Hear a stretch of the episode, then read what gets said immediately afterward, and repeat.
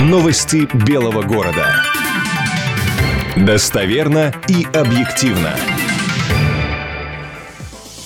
В студии Александр Гладков. Здравствуйте. По данным Федерального штаба в Белгородской области за воскресенье выявлены 22 новых инфицированных коронавирусом. Таким образом, на 12 часов дня 20 апреля в регионе 113 заболевших, 11 выздоровевших и двое умерших.